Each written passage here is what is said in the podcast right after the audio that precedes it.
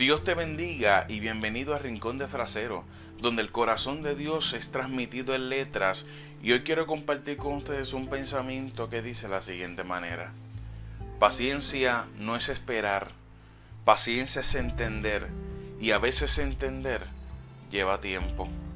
Es por eso que el podcast lo hemos titulado Paciencia es entender.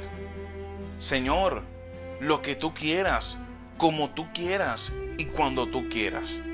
Esta es una de las expresiones que a muchos de nosotros en nuestra vida hemos dicho a Dios un sinfín de veces.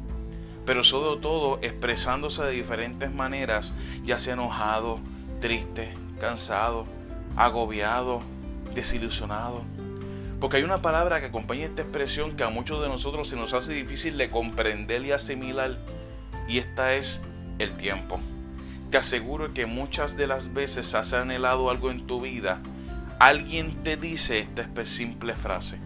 Tienes que esperar el tiempo perfecto para lograr eso que deseas.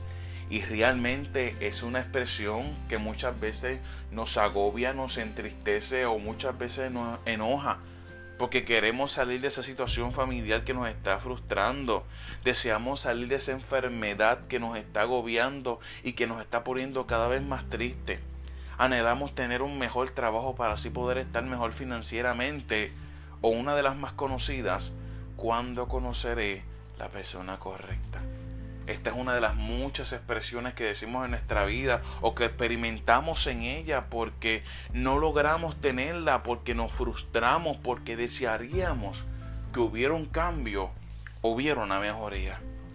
Es entonces donde Dios me lleva a unos versículos que son muy conocidos por muchos, pero que son difíciles de entender y muchas veces difíciles de captar en el Salmo capítulo 40, versículos 1 y 2, cita lo siguiente.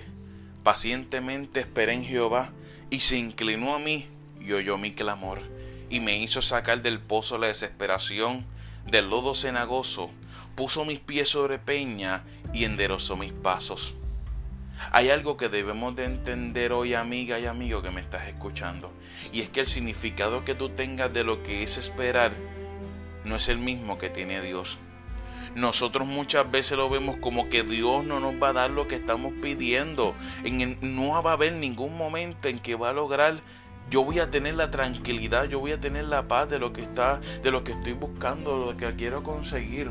O más aún, estoy haciendo las cosas tan y tan mal de que Dios me está castigando porque algo habré hecho mal.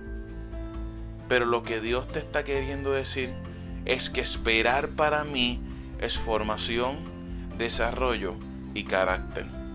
Muchas veces todo lo que estamos pidiendo no lo recibimos porque no tenemos la suficiente preparación y la suficiente capacitación. Es por eso que Dios en tu vida hace un stop en lo que deseas y te capacita, te moldea y te forma. Te lleva por experiencias que jamás pensarías que ibas a pasar. Pero sobre todo, hay un fin y es que todo es parte de su plan. Es por eso que cuando aprendemos a esperar, entendemos que en el preciso momento en que obtengamos lo que necesitamos, estaremos preparados y sabremos cómo es desarrollar esa bendición que Dios nos ha entregado. Él nos dice que cuando aprendemos a entender que esperar en Él es lo mejor, nos sacará de la desesperación y nos pondrá firme enderezando nuestros caminos a sus propósitos, como dice en el Salmo 40, versículos 1 y 2. Es por eso que déjame decirte un gran secreto. Dios desea con todas sus fuerzas darte todas las bendiciones, todo lo que Él te ha prometido en tu vida, porque Él quiere darte.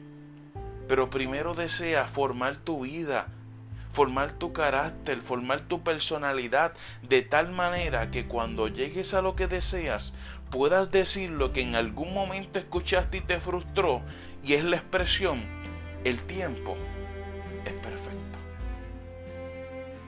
Es por eso que amigo, esperar es entender que los planes de Dios son perfectos y que Dios quiere transformar tu vida. Más que darte bendición porque Dios desea y anhela darte la bendición, pero lo que quiere es capacitarte y formarte para que cuando tengas esa bendición sepas cómo desarrollarla. Comparte este podcast con tus amigos, con tus familiares o con alguna persona que necesita esta palabra que sé que va a ser de gran bendición. Gracias por acompañarme en cada uno de los podcasts que he llevado, en cada una de las experiencias y de los mensajes que he llevado. Le agradezco de gran manera. Y si me estás escuchando en esta primera vez en este podcast, quiero que invitarte a que leas y a que escuches cada uno de los podcasts que sé que serán de gran bendición. Porque en el rincón de frasero, el corazón de Dios es transmitido en letras. Dios te bendiga.